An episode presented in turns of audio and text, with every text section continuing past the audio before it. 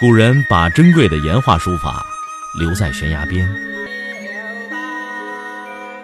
我把时间打磨成碎片，留在你的耳边。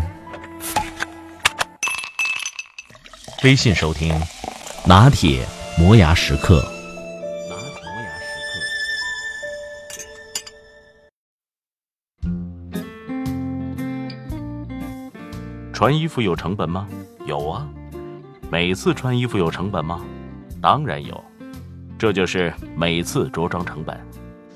它的具体算法是：假如你掏了三千二百块钱买了一双意大利小羊皮鞋，如果你想让朋友们点评一下你的消费，相信会有两种针锋相对的意见。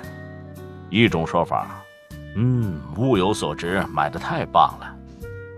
可另外一种说法，哎呀，你买的太奢侈了，没有必要嘛。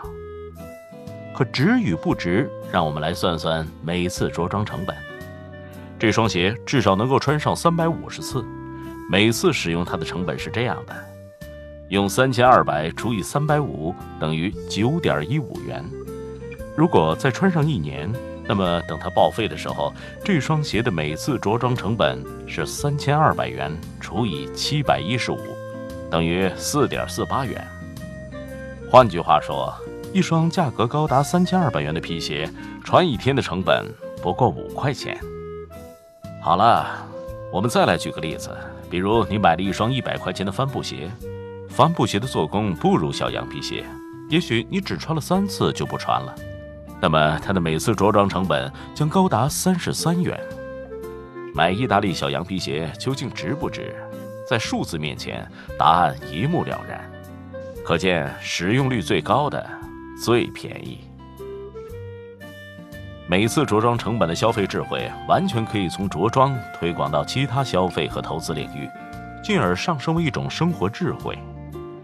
我有一个朋友是设计师，在创作之余，喜欢购买富有设计感的东西，像精致的玩具等等。问题是，他太在乎所买的东西是不是大牌。对于不是大牌的，即便是物美价廉，他也一概是瞧不上眼。后来，他接受了每次着装成本的消费观念，对于上品已经心中有数，不再迷恋大牌，转而热衷去淘一些大家都不了解的小牌，并经常使用它们，尽可能提高它们的使用率。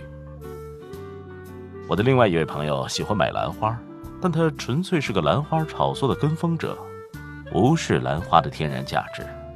买来所谓名贵的兰花后，自己并没有在兰花身上得到什么实用的价值和意义，也没有准备长期持有，慢慢培养生活情趣，反而在击鼓传花的投资游戏当中损失惨重。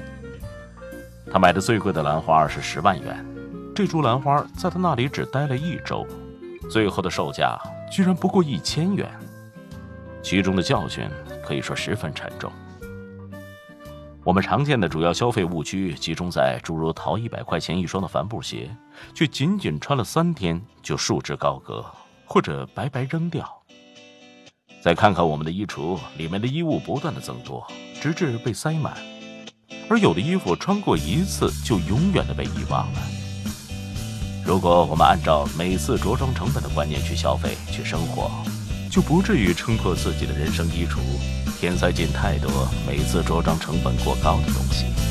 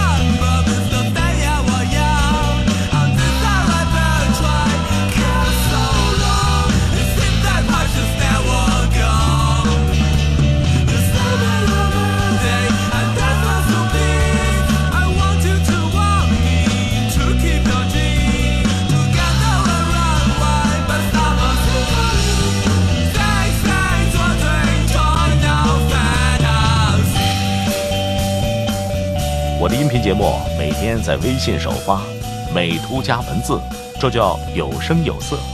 你可以边看边听，隔三差五还请你看点有意思的视频。微信搜索“拿铁磨牙时刻”，关注我，每天都会第一时间做好听的节目给你。